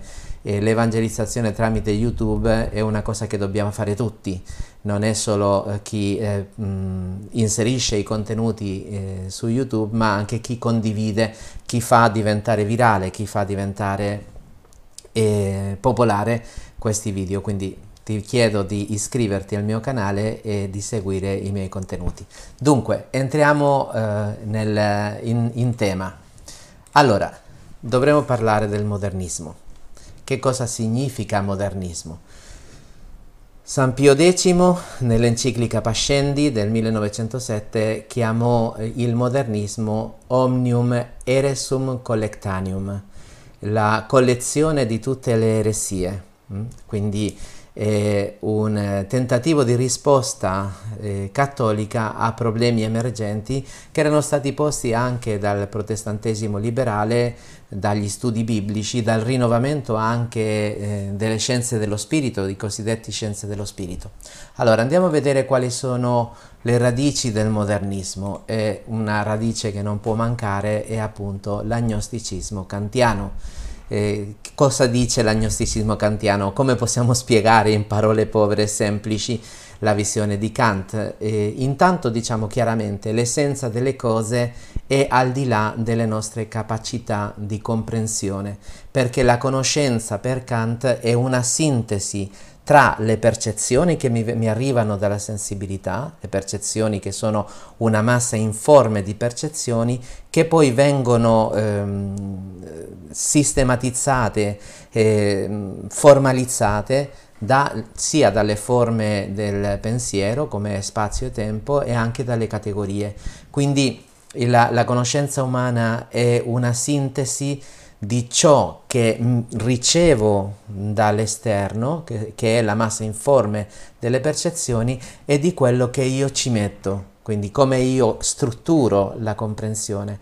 Da, par- da, da, da questo motivo, grazie a questa filosofia, si darà molta importanza alle condizioni soggettive dell'individuo, della conoscenza, no? che prima era molto, eh, lo studio la comprensione della verità era molto portata sull'oggetto, adesso si concentrerà sul soggetto. Questo è molto importante per quello che vedremo a proposito di uno dei precursori del modernismo, ma anche del rinnovamento, che è eh, Maurice Blondel. Allora, prima cosa è appunto l'agnosticismo kantiano. Noi non possiamo arrivare a conoscere la realtà nella sua oggettività metafisica perché tutto quello che noi conosciamo è pervaso e sintetizzato dalle eh, nostre precomprensioni, dalle nostre categorie eh, soggettive. Quindi più che di conoscere la realtà, conosco il mio modo di conoscere la realtà, non tanto la realtà in sé, ma la realtà come si presenta e come viene modificata da, dalla mia intelligenza. l'altra radice del modernismo è l'immanentismo e il sentimentalismo religioso di Schleiermacher. Allora, Schleiermacher è un grande studioso della religione, lui concepì l'essenza della religione come quel sentimento di dipendenza, cioè è un sentimento, è una categoria a priori per la quale io di fronte a una realtà sacra provo questa assoluta dipendenza da esso, una specie di epifania della creaturalità e questo è un grande, diciamo, elemento, una grande struttura concettuale per capire il sentimento religioso, la fenomenologia della religione. Qual era il problema qui? Quella di applicare alla teologia i criteri della fenomenologia mh, religiosa di Schleiermacher, quindi concepire la religione come analisi, o piuttosto scusate, concepire la teologia come analisi e descrizione di esperienza religiosa. Ricordatevi, torniamo a Kant, eh, non, non sono preoccupato più, o non mi interessa più l'oggettività delle verità che ci vengono proposte da credere, ma il soggetto quali sono le condizioni del soggetto e quindi i dogmi, le verità di fede altro non sono che espressioni sentimentali, espressioni dello spirito umano. Questo è il rischio dell'applicazione eh, alla teologia della fenomenologia di Schleiermacher, del sentimento religioso. Quindi questo è anche un elemento che va a configurare poi il modernismo. Poi la relativizzazione storica della rivelazione, cioè la rivelazione non è un dato che ci viene dato una volta per sempre. Noi nel catechismo abbiamo studiato che ehm, Dio ha rivelato prima i profeti nell'Antico Testamento, poi in Gesù Cristo, è stata la pienezza della rivelazione e noi abbiamo ricevuto questa rivelazione che finisce con la morte dell'ultimo apostolo. Bene, eh, per la, le, il modernismo la, uh, i dogmi di fede, la, la, le verità rivelate saranno uh, condizionate storicamente, cioè la storia modifica la fede a questo punto. Quindi que- a questo ci riferiamo quando parliamo della relativizzazione storica della rivelazione, relativizzazione storica della rivelazione. Poi, sempre in coerenza con questo principio, possiamo dire principio di immanenza che sarà utilizzato più tardi, è il primato della coscienza individuale al di sopra della rivelazione della Chiesa. Ciò che conta, e questo è influsso anche del protestantesimo, il libero esame, cioè come io percepisco eh, la rivelazione quando mi accosto alla Sacra Scrittura e non tanto, non vedo... Eh, l'insegnamento della Chiesa come la rivelazione, ma come un'imposizione. Okay? Andiamo avanti, li sto semplicemente enumerando. I dogmi per questo motivo sono simboli mutevoli della verità religiosa inconoscibile. Questo arriverà ai nostri giorni se noi andiamo a vedere eh, il documento della Congregazione per la dottrina della fede Dominus Jesus e lì si dice come cause della relativizzazione a livello eh, del dialogo interreligioso, la relativizzazione della fede cristiana, eh, questo è dovuto al fatto che noi non possiamo conoscere veramente ciò che stanno dietro, ciò che sta dietro ai dogmi o alle verità di fede, cioè le verità di fede sarebbero solo manifestazioni storiche, eh, relative al contesto storico in cui noi ci troviamo, di una verità che trascende. Questo lo diceva molto bene un teologo gesuita un po' che ha ricevuto qualche notifica da parte della Santa Sede, ma su questo possiamo dargli ragione. Lui eh, a, a, riguardo della Santissima Trinità eh, manifestava che per alcuni la Trinità, quindi Padre, Figlio, Spirito Santo, un Dio in tre persone, era una realtà penultima. E no, invece per noi cristiani la Santissima Trinità è la realtà ultima. No? Poi noi con il tempo possiamo approfondire trovare le parole per poter esprimere questo mistero, ma sono le parole ad essere relative, non la verità che ci viene trasmessa. Quindi a differenza della visione cattolica di chi, eh, come dice San Tommaso, eh, la fede non si ferma all'enunciato ma alla, alla realtà, no? eh, alla realtà che l'enunciato ehm, manifesta, Così anche noi possiamo affermare la verità del dogma, anche se noi dovremo costantemente riproporre e ricomprendere la terminologia. Ok, andiamo avanti. E poi finalmente abbiamo un movimento storico che viene chiamato l'americanismo, che è stato condannato da Leone XIII.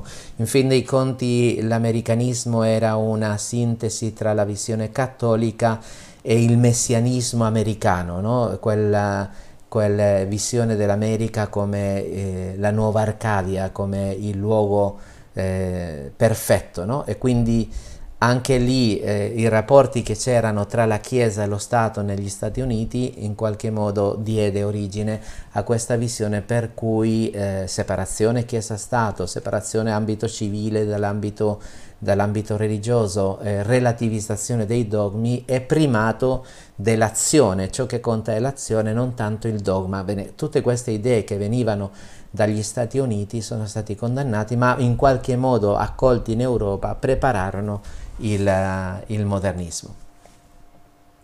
Allora, un libro di Tremontin che si chiama La crisi modernista in spagnolo, dice che la crisi modernista è il risultato dell'incontro tra la teologia cristiana e le seguenti discipline, le scienze sperimentali, la critica biblica e la filosofia alemana. Quindi eh, questi tre elementi andranno a, a entrare nella concezione eh, eh, teologica e andranno a conformare quello che sarà chiamato il modernismo.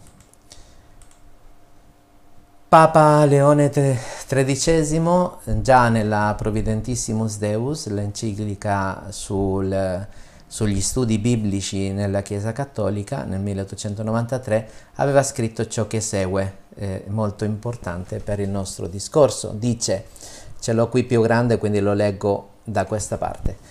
Essi infatti, dice eh, Leone XIII, negano del tutto sia la divina rivelazione come ispirazione e la Sacra Scrittura e vanno dicendo che altro non sono se non artifici e invenzioni degli uomini che non contengono vere narrazioni di cose realmente accaduti, ma inutili fabole o storie menzognere. In qualche modo con la Providentissimus Deus Papa eh, Leone XIII tenta di trovare un equilibrio o di guidare i cristiani, soprattutto i teologi e gli studiosi della Bibbia su, su quale sentiero dovevano andare e come c'erano questi rischi. No? Un rischio è appunto negare il valore della rivelazione e considerare la Sacra Scrittura solo come una collezione di favole, di miti, di simboli, ma senza una verità di fondo. Più avanti dice, sempre nello stesso documento, Così non abbiamo in esse vaticini od oracoli, quindi si nega il valore dei vaticini e degli oracoli, ma soltanto predizioni fatte dopo gli eventi o presagi di intuito naturale. Non presentano veri e propri miracoli e manifestazione della potenza divina, ma si tratta o di fatti meravigliosi, mai però superiori alle forze della natura, o di magie o di miti. Cioè è vero che noi dobbiamo andare a vedere un po' i generi literari nella Sacra Scrittura, questo è un principio che è sempre esistito nella Chiesa, devo vedere se l'autore, l'intenzione dell'autore era raccontare un fatto oppure raccontare una favola o, o esprimere un simbolo. questo è, è un elemento fondamentale nell'esegesi della Sacra Scrittura. E però questi autori, eh, i protestanti liberali in particolare, von Harnack, di cui eh, sarà accennato più avanti, toglieranno dalla Sacra Scrittura e soprattutto dai Vangeli ogni elemento soprannaturale e togliendo ogni elemento soprannaturale Gesù diventerà semplicemente un maestro di morale, quindi non esisteranno i miracoli, le profezie e eh, tutto quello che è eh, miracoloso, tutto quello che è manifestazione della potenza soprannaturale sarà scacciato via, sarà eh, messo da parte e resteremo con un Gesù puramente umano. Quindi il Papa sta condannando questa posizione. E finisce in questo paragrafo che ho scelto per voi, i Vangeli poi e gli scritti apostolici sono certamente, dicono, da attribuirsi ad altri autori. Mm? Ovviamente la critica eh, biblica ormai ha lasciato chiaro, ben chiaro, che non è una preoccupazione quella di sapere se il Vangelo di Matteo è stato scritto da Matteo, ma dalle comunità che si rifanno a Matteo, a, a, a fondatore di quelle comunità. Quindi non è un problema. Il fatto è comunque quello di relativizzare il valore storico del eh, Nuovo Testamento, dicendo ma no, questo non l'ha mai scritto Matteo, chissà chi lo ha scritto, e in qualche modo eh, tolgono no? allontanano dai testimoni oculari, allontanano i Vangeli in modo tale da dire i Vangeli raccontano solo una fede già ormai eh, sviluppata, ma non mi dicono niente riguardo Gesù della storia. No? Per questo motivo non è stato Matteo, non è stato Luca, non è stato Giovanni che hanno scritto i Vangeli, ma sono stati comunità poi posteriori. Beh, questo era il problema che stava dietro alla critica di eh, Leone XIII. Uno dei precursori del modernismo, ma anche del rinnovamento, del rinnovamento eh, teologico cattolico, è senza dubbio Maurice Blondel 1861-1949. Allora, questo è anche un personaggio polemico perché lui è un filosofo, è un filosofo cristiano ed è un filosofo che si trova in un contesto di laicismo e lui in qualche modo con il suo volume L'Action eh, tenta di dimostrare filosoficamente quella apertura alla rivelazione. Quindi in prime, primo luogo Blondel si colloca su un piano filosofico, lui chiaramente proprio perché si trova in un momento, in un contesto di laicismo, vuole lasciare da parte la teologia per tentare di dare una giustificazione filosofica, una base filosofica per la rivelazione. Okay? Quindi ehm, lui non è un teologo, eh, però ehm, le sue proposte giuste o meno giuste, più adeguate o meno adeguate, saranno prese sia dai teologi del rinnovamento cattolici, quello che sarebbe la, la dimensione più positiva del, del, rinnovamento teologico, ma anche dal modernismo, dai modernisti. Ok, quali, eh, tra tutte le idee che Blondel manifesta, quali sono alcune che ci interessano? Intanto lui tenta di rinnovare l'apologetica classica, L'apologetica classica insiste, unilateralmente dobbiamo dire, nei criteri puramente esterni per fondare la credibilità della verità, delle verità di fede. Che significa questo? E allora quando noi parliamo della credibilità eh, della rivelazione diciamo va bene, questo messaggio che mi viene eh, offerto è credibile perché ci sono miracoli, ci sono profezie e poi c'è ovviamente la santità della Chiesa, la perpetuità del messaggio come la carità cristiana che manifestano che eh, questa dottrina è vera.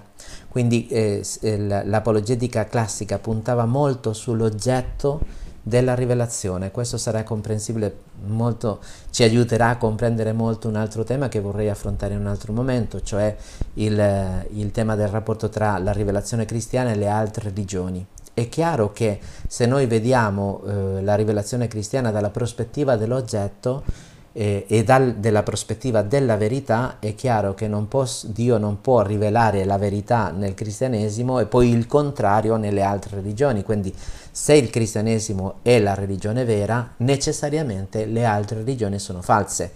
proprio perché ci siamo collocati, giustamente direi io, in questa dimensione oggettiva, no? quali sono i criteri di credibilità per fondare eh, la verità di fede, le, le, la fede cristiana. Ok?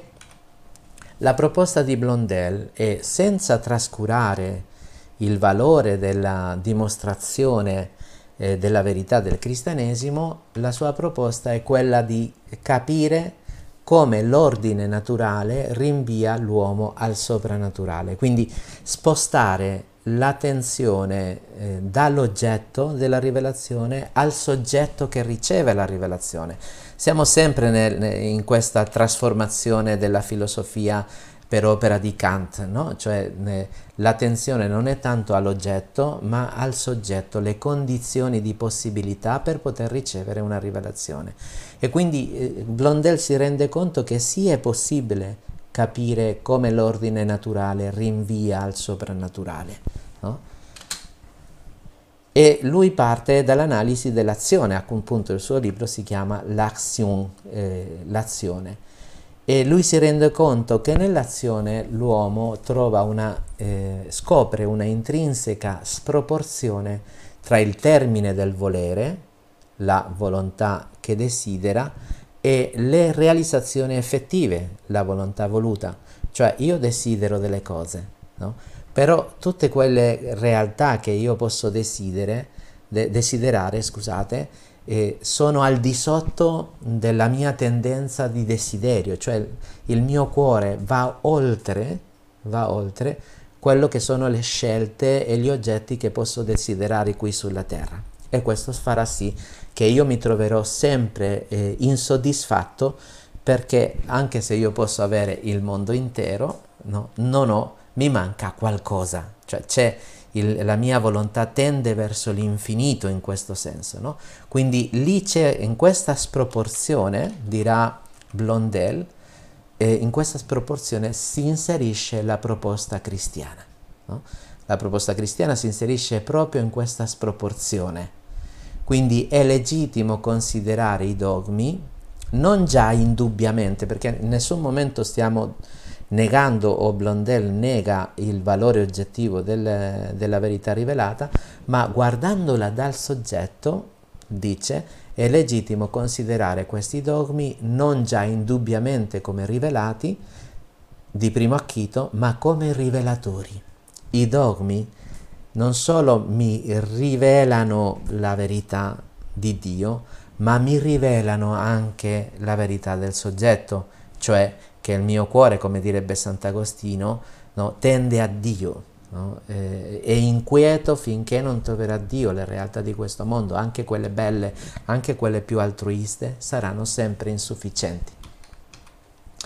Vale a dire eh, confrontarli con le profonde esigenze della volontà e scoprirvi se vi si trova l'immagine dei nostri bisogni reali e la risposta di attesa. Quindi l'uomo è uno che è all'attesa di qualcosa di più grande. Se eh, possiamo citare Karl Rahner, che si vede chiaramente la dipendenza da Blondel, no, la, eh, noi siamo uditori della parola, siamo degli esseri aperti a una parola, quindi la nostra struttura interna eh, esistenziale eh, va oltre i desideri quotidiani, va, eh, superano questi desideri quotidiani.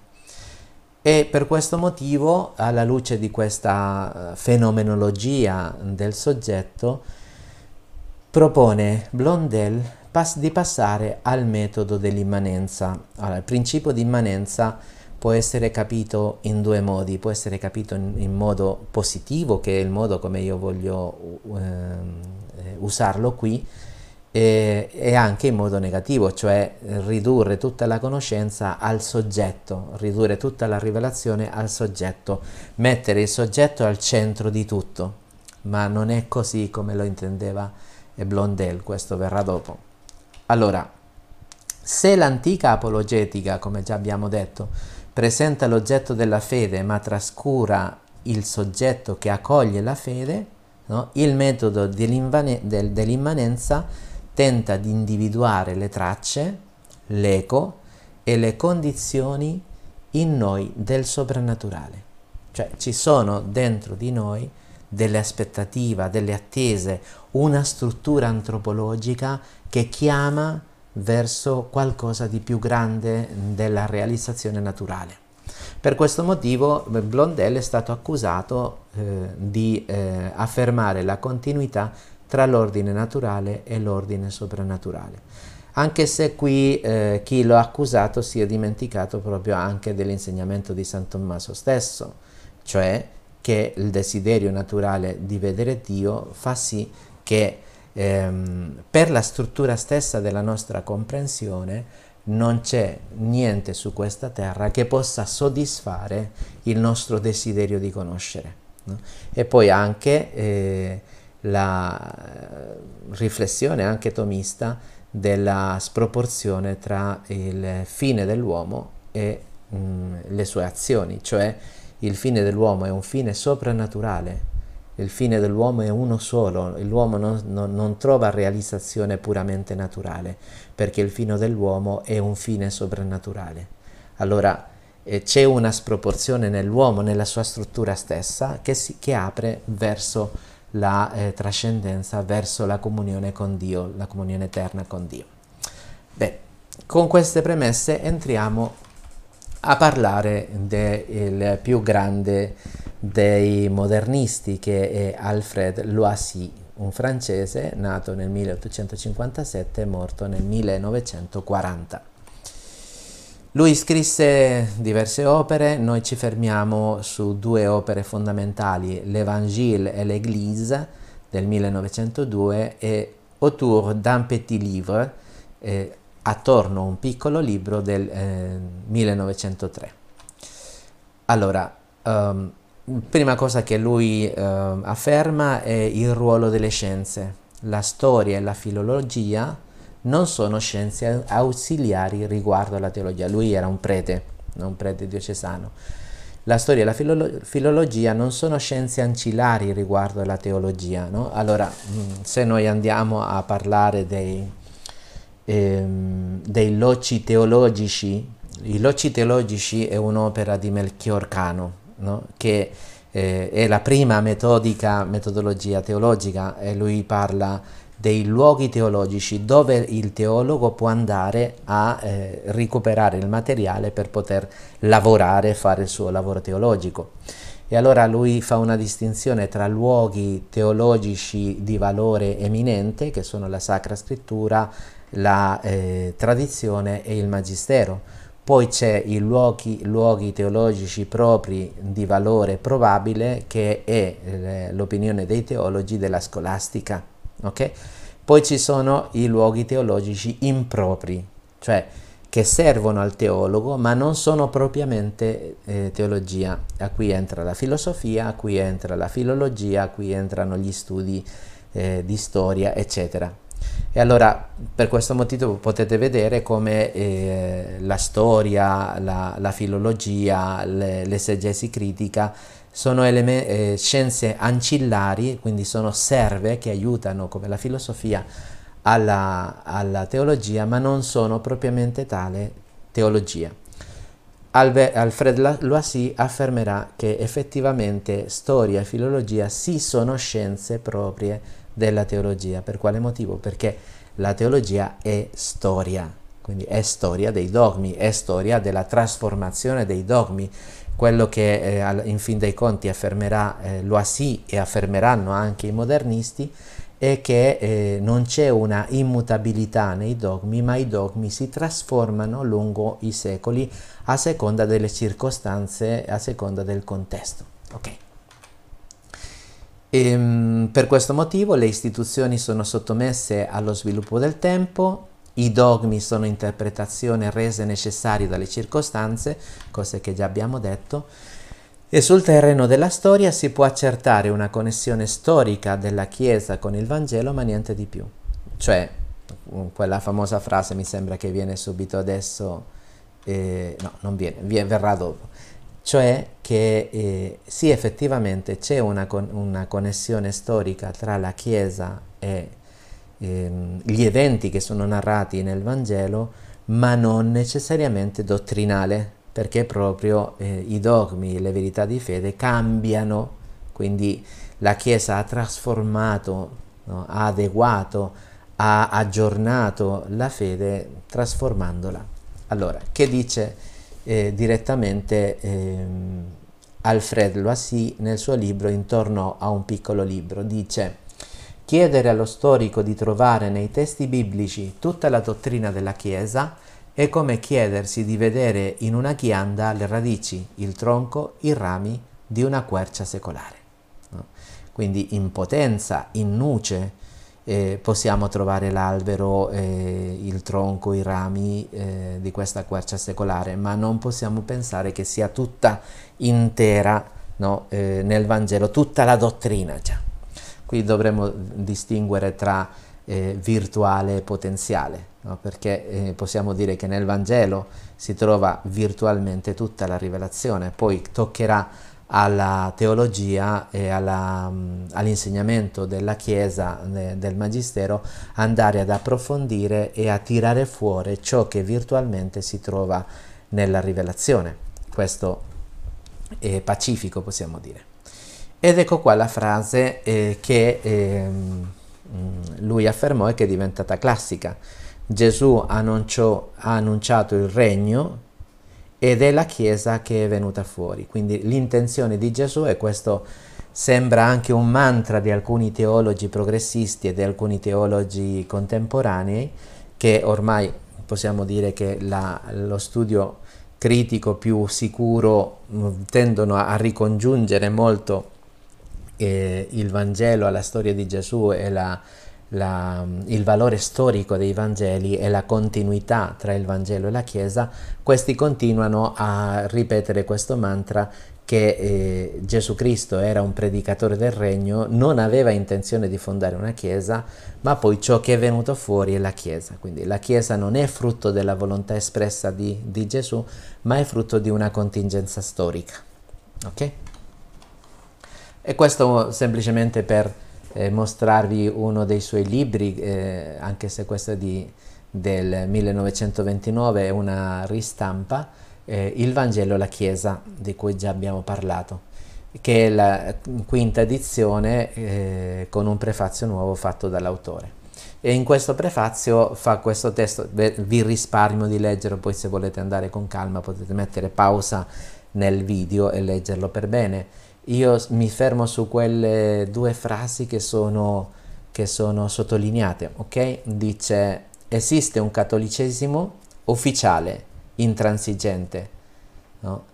che eh, è consegnato dietro le formule di, eh, degli ultimi concili, delle encicliche pontifi eh, pontificie, incarnato nella curia romana, grande macchina politica per, eh, per la quale eh, il papato porta eh, gli affari della religione. No? Quindi questa distinzione tra il cattolicesimo del Vangelo, il cattolicesimo della fede e poi l'istituzione. Vedremo un teologo un po' che segue questa linea che è Hans Küng scrivere un libro Chiesa, carisma e potere, cioè da una parte c'è il, il, il carisma eh, nella Chiesa, ci sono i carismi, e dall'altra parte c'è il potere istituzionale. No? il papato sarebbe, eh, si servirebbe dei dogmi per poter controllare la Chiesa. Quindi questa distinzione tra eh, carisma e potere è presente già in Loisy. Poi dice che la Chiesa eh, appare per il contro come uno sviluppo necessario e legittimo del Vangelo che è eh, ragionevolmente intenzionale. Eh, eh, Loisy vuole rispondere, lo vedremo un po' più avanti, a von Harnack. Allora, von Harnack, facendo lo studio del Vangelo, eh, dei Vangeli, si rende conto, secondo lui, che ehm, la Chiesa ha eh, artificialmente, possiamo dire, ha eh, modificato, ha eh, sviluppato il pensiero, è come se esistesse il, il, cristianesimo di Gesù, poi il cristianesimo di San Paolo, poi il cristianesimo dei eh, primi padri apologetici, dei papi. e, e questo fosse una, una, sovrapposizione. Se noi vogliamo andare all'essenza del cristianesimo dovremmo sbarazzarci di tutte queste aggiunte e, e andare all'essenza del cristianesimo. Loasi risponde a von Karnak dicendo no, no, la Chiesa e lo sviluppo dottrinale appartiene all'essenza del cristianesimo ed è normale che sia così. Tutte e due risposte che saranno comunque insufficienti. Allora, ehm, di fronte all'apologetica classica, eh, Loasi dimostra tre errori, tenta di dimostrare tre errori o tre postulati falsi della demonstrazio cattolica. No? Il primo è il postulato teologico. Fino a quel momento eh, si pensava nell'invariabilità dell'idea di Dio nella storia generale e in quella di Israele. Noi dovremmo comunque prendere le istanze e i problemi che presenta eh, l'Oasi, perché eh, lo vedremo alla fine del nostro capitolo, eh, una cosa sono i problemi che trova eh, Alfred Loisi e un'altra è la soluzione che lui dà.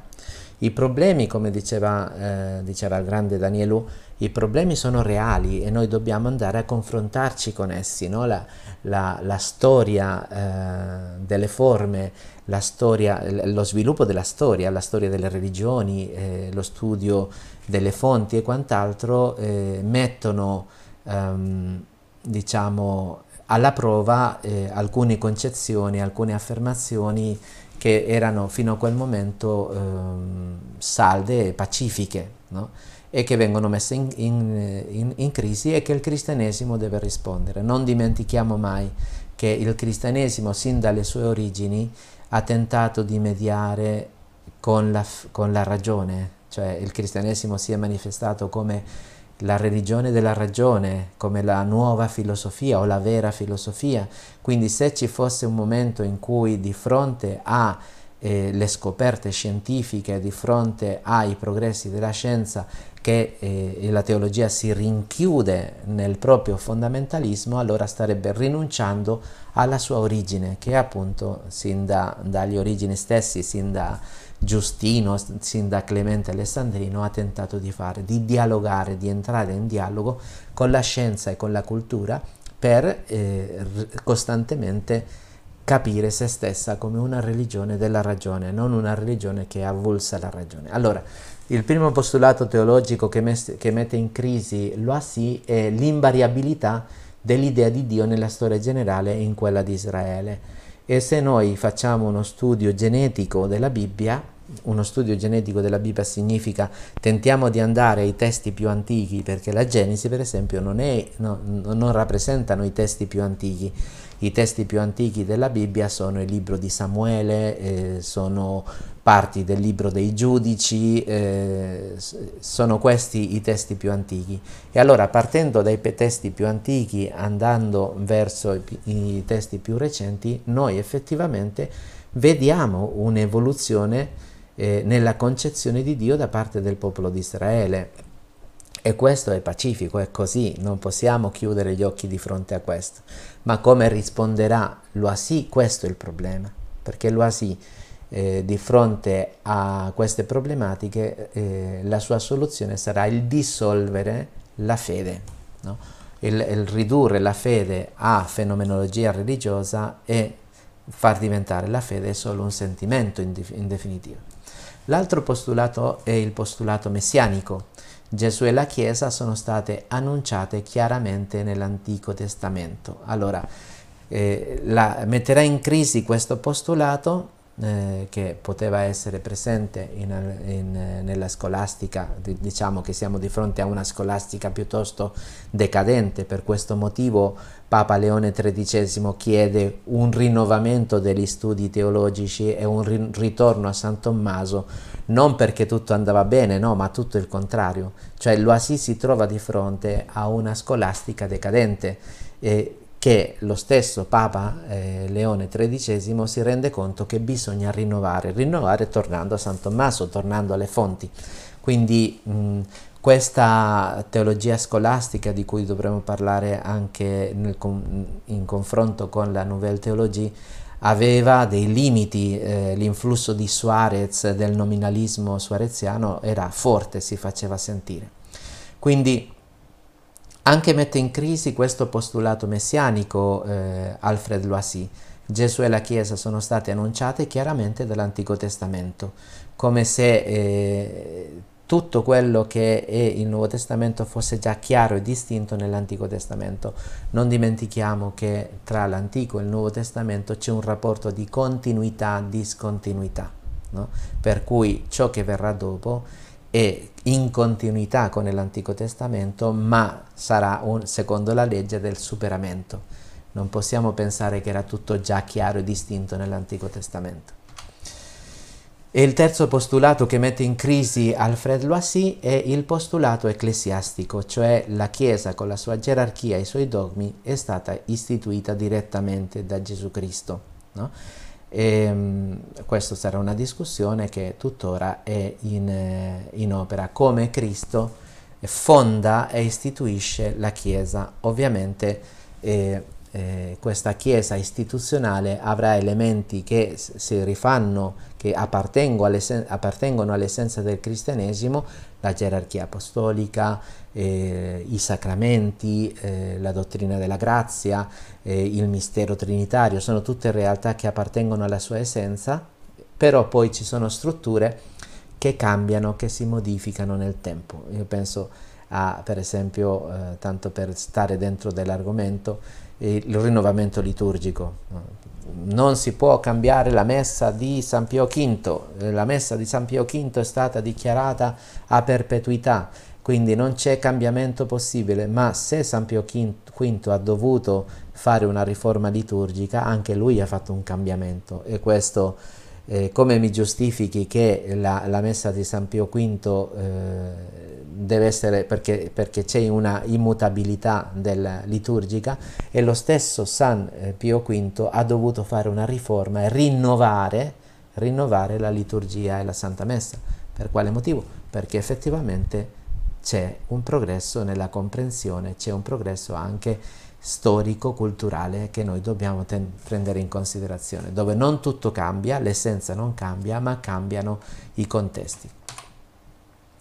Però il problema di Loisy non era tanto che lui voleva in qualche modo cambiare qua e là, lui stesso nelle sue memorie riconosce che lui sin dal principio non aveva più la fede, no? quindi la, la sua, non è che lui ha avuto un'evoluzione, lui manifesta per esempio adesso vedremo le sue vere intenzioni che lui scrisse nella, nelle memorie. Bisogna dire comunque che c'è stata anche una radicalizzazione nel pensiero di Loisy, questo, questo sì, però è, è significativo quello che lui scrisse alla fine.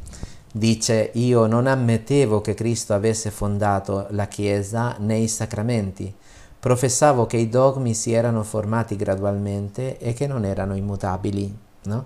Quindi queste cose mh, non le accettiamo e i, i teologi del rinnovamento, almeno quelli di cui noi parleremo, non rifiutavano, eh, no, non si collocavano nella linea di Loisy su queste dottrine.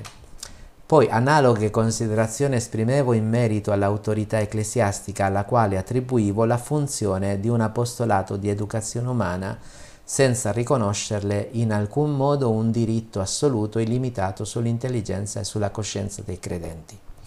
Quindi l'autorità ecclesiastica non sarebbe frutto della volontà di Cristo, cioè Cristo fonda la sua Chiesa sui dodici apostoli con San Pietro come eh, il suo vicario, eh, ma è frutto dell'organizzazione e del bisogno storico di organizzazione e poi la sua eh, funzione sarebbe una funzione educativa. Quello che dice Loisy e che neanche noi accetteremo è che eh, l'autorità ecclesiastica abbia di fatto un diritto assoluto sull'intelligenza e sulla coscienza dei credenti. Qui eh, bisogna ricordare quello che diceva il grande eh, Cardinal Newman. io devo fare un brindisi, si, non, se devo fare un brindisi, farò un brindisi per il Papa, ma prima del brindisi, brindisi per il Papa farò un brindisi per la mia coscienza e dopo farò il brindisi per il Papa. Certo che, come dice il documento eh, Donum Veritatis, ci sono eh, il, eh, lo Spirito Santo assiste al Papa quando parla ex cattedra o quando intende di eh, confermare i fratelli in una ver verità definita, ma in tutto il resto eh, il Papa merita di tutto il mio rispetto, ma la mia intelligenza, che deve essere un'intelligenza ben formata senz'altro, può vagliare e giudicare su quello che eh, il Papa insegna, o il Papa o i Vescovi. Finalmente non mi limitavo dunque a criticare Harnack, come abbiamo visto, no? ma insinuavo pure con discrezione ma con efficacia una riforma essenziale dell'esegesi ricevuta della teologia ufficiale del governo ecclesiastico in generale. Quindi quello che Loasi voleva non era semplicemente proporre delle idee per approfondire e per introdurre eh, la critica biblica nella, nella teologia cattolica, ma per cambiare la fede, un po' la stessa missione un po' di Lutero.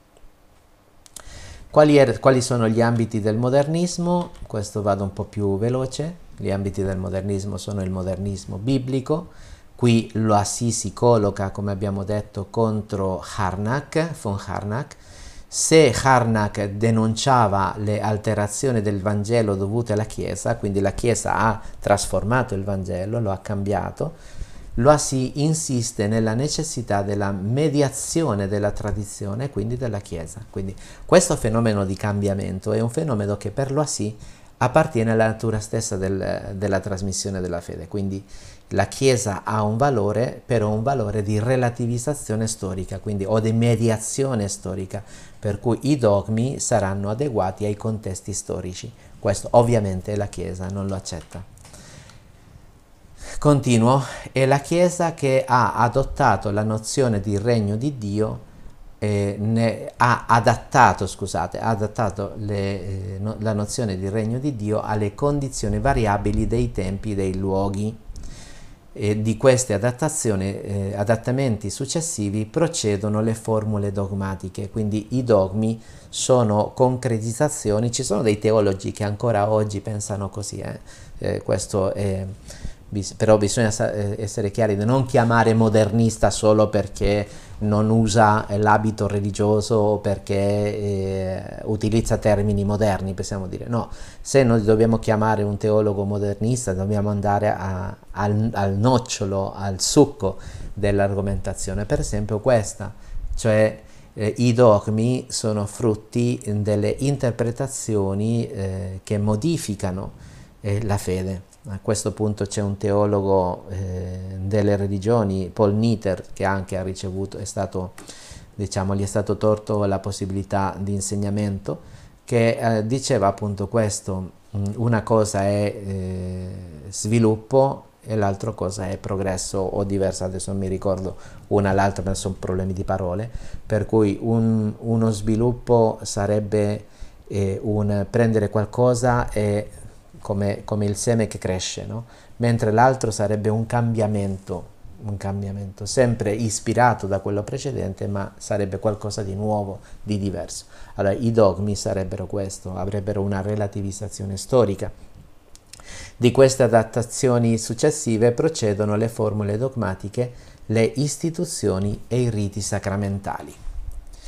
Poi c'è la, il modernismo filosofico, già l'abbiamo detto, la scoperta del senso religioso, la storicità delle, della condizione umana, i dogmi sono estranei al progresso e senza rapporto con la vita reale, eh, quello che noi dobbiamo fare però eh, al, al, lavoro di, di, chiarimento della fede eh, tramite i dogmi, i teologi e i pastori devono adattare queste formule alle volte un po' eh, per gli addetti ai lavori deve adattarli per la comprensione del popolo di Dio, senza dimenticare quello che diceva Ratzinger, che la fede è stata comunicata modo piscatorio, cioè in forma che potesse essere comprensibile per i pescatori. Poi vengono i teologi e confondono le cose. E finalmente il modernismo eh, teolo eh, teologico, e qual è la funzione pratica dei, dei dogmi, questo è George Tyrell, un teologo inglese, gesuita. Questa, I dogmi eh, guidano la nostra azione ma non hanno un valore speculativo. No? La Chiesa è innanzitutto una scuola di carità che deve eh, portare avanti eh, la vita divina nel cuore dei fedeli.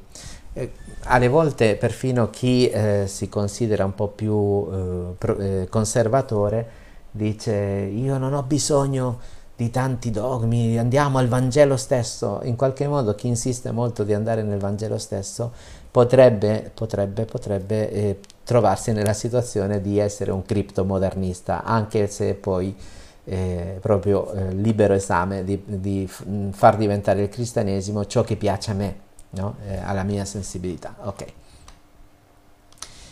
Allora, eh, questo possiamo saltarci, ehm, non ci interessa. Stiamo andando verso la fine, perché ci siamo dilungati forse troppo. Ehm, nel 1904, questo George Tyrell di cui abbiamo parlato, eh, scriveva, e mi sembra per me una buona sintesi di che cosa è il modernismo, per poter eh, poi dire che cosa è modernismo e cosa non è modernismo. Allora, dice Tyrell, noi non ci differenziamo su questo o su quell'articolo del credo. Accettiamo tutto. Ci differenziamo solo sul termine credo, sul senso della parola vero applicato al dogma. Cioè, io posso credere in Gesù Cristo, credere eh, nel Padre, nel Figlio, nello Spirito Santo, credere nell'Eucaristia, ma che cosa significa credere? Per noi cristiani credere significa io credo che è vero, al di là dei miei sentimenti. Quando io mi metto in ginocchio davanti a Gesù Eucaristia, davanti a, all'adorazione eucaristica, io credo che Gesù è veramente presente nel Santissimo Sacramento dell'altare, anche se non lo sento, anche se forse in quel momento i sentimenti eh, sono totalmente contrari eh, a, a quelli che dovrei avere quando mi metto in ginocchio davanti a Gesù. La distinzione tra il credere che è un atto dell'intelligenza, io credo che è vero, poi c'è l'affidamento che è un atto della volontà e l'altro è il sentimento religioso che è la risonanza diciamo emotiva che provoca in me la fede. Allora questa risonanza emotiva può dipendere anche dalle circostanze, dal contesto, dalla stanchezza, dalla, dall'attenzione, anche da motivi di salute. Però eh, per Tyrell, in, in fin dei conti, credere significa sentire, sentimento, non, non, ha a che vedere con la verità, cioè la trasposizione di quello che avevamo detto all'inizio. Se l'apologetica classica era incentrata sulla verità dell'oggetto di fede, e la eh, apologetica dell'immanenza di eh, Blondel si incentra sul soggetto, il modernismo, modernismo scusate, lascia totalmente da parte il valore dell'oggetto e, e confonde l'oggetto con il soggetto. L'oggetto della fede è il sentimento religioso e per questo motivo io posso credere che Gesù è il figlio di Dio incarnato e credere che Gesù è presente nell'Eucaristia a livello del sentimento, ma non a livello del, della, della verità. Mette Penninger conclude e dice i cosiddetti modernisti erano in realtà intellettuali che ehm, avevano tentato di integrare eh, il metodo storico-critico nel, nel nella propria ricerca scientifica. La domanda è, questo tentativo è riuscito o no? E i modernisti, eh, il loro tentativo è stato un tentativo fallimentare ma vorrei concludere con un eh, paragrafo di Danielou per capire la differenza tra i problemi che eh, fece sorgere il modernismo e la risposta dei modernisti, perché i problemi erano reali, le risposte sono state fallimentari. E come diceva, eh, non mi ricordo adesso chi lo diceva, il modernismo finirà nella Chiesa il giorno in cui il giorno in cui la teologia sarà in grado di dare risposta ai problemi che hanno fatto sorgere il modernismo, perché finché la teologia non riesce a, ri- a rispondere a queste, a queste problematiche, no, il modernismo continuerà. In qualche modo possiamo dire il Concilio Vaticano II è stato un inizio, io direi provvidenziale, un inizio di risposta al modernismo o ai problemi che il modernismo aveva suscitato. Vi leggo questo testo di Jean Danielou di un eh, articolo del 1946, Les orientations présentes de la pensée religieuse, gli orientamenti presenti del pensiero religioso. Dice eh, eh, Jean Danielou, come in tutte le crisi religiose, ciò che è discutibile nel modernismo non è il problema che ha posto, ma la risposta che vi ha portato. Sappiamo distinguere le due cose e eh, sapientis est ordinare e, come diceva Maritain citando San Tommaso d'Aquino, è necessario distinguere, distinguere per unire, distinguere, ho perso un po' eh, il, il, la messa a fuoco, distinguere per unire, distinguere per unire. Allora, distinguiamo tra il problema e la soluzione. Il problema reale, la soluzione è stata fallimentare perché il problema posto era effettivamente reale, dice Danielou. Ciò che il, te- il, modernismo testimonia è in effetti una doppia tara del pensiero religioso del suo tempo. Primo, la perdita del senso della trascendenza di Dio da parte di una teologia razionalista che trattava, scusate qui c'è un errore perché eh, il mio correttore automatico mi fa eh, tra- eh, le correzioni in, in, spagnolo, quindi mi ha corretto il trattava, scusate, che trattava Dio come un oggetto qualunque del pensiero.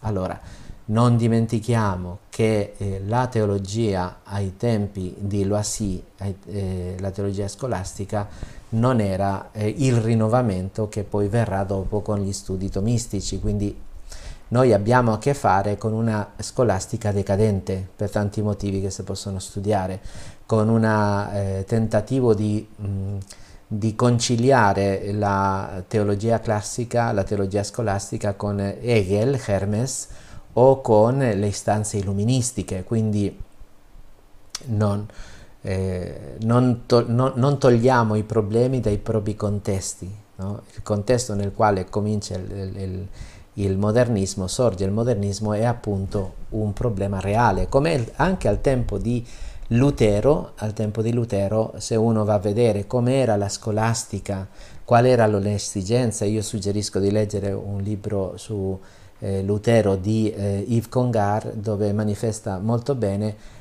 in che condizioni si trovava la teologia cattolica eh, quando sorge Lutero e uno si renderebbe conto quanto le esigenze di Lutero erano, erano, legittime, poi la soluzione, come insisto, è stata fallimentare, ma le esigenze erano reali.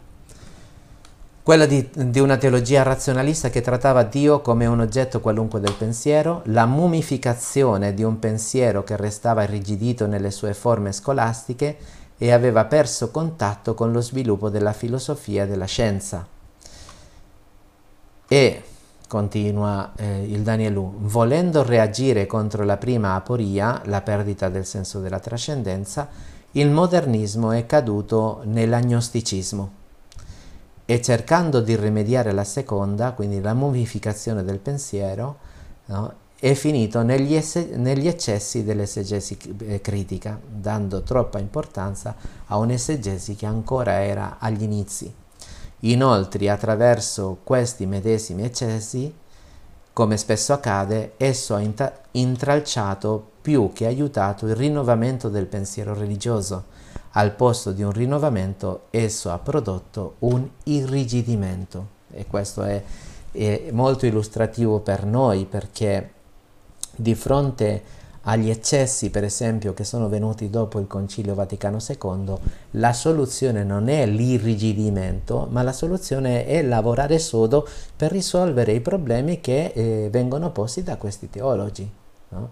Eh, io penso molto alla differenza tra due scuole, una molto feconda e una che poteva essere molto feconda. La prima è la scuola di Tubinga con Müller e altri eh, teologi che hanno fatto tutta una teologia del mistero e poi la teologia della scuola romana con Biot, con eh, Franzelin, con Perrone, che eh, se uno studia qual era il progetto di questa, di questa, scuola, la scuola romana, era una scuola che prometteva molto ma che è div eh, eh, si è dovuta fermare proprio a causa dell'irrigidimento nel quale è caduta la Chiesa eh, in ambito teologico come risposta al modernismo. Quindi anziché essere un fattore di progresso, di aiuto, di rinnovamento, è diventato un fattore di e di, eh,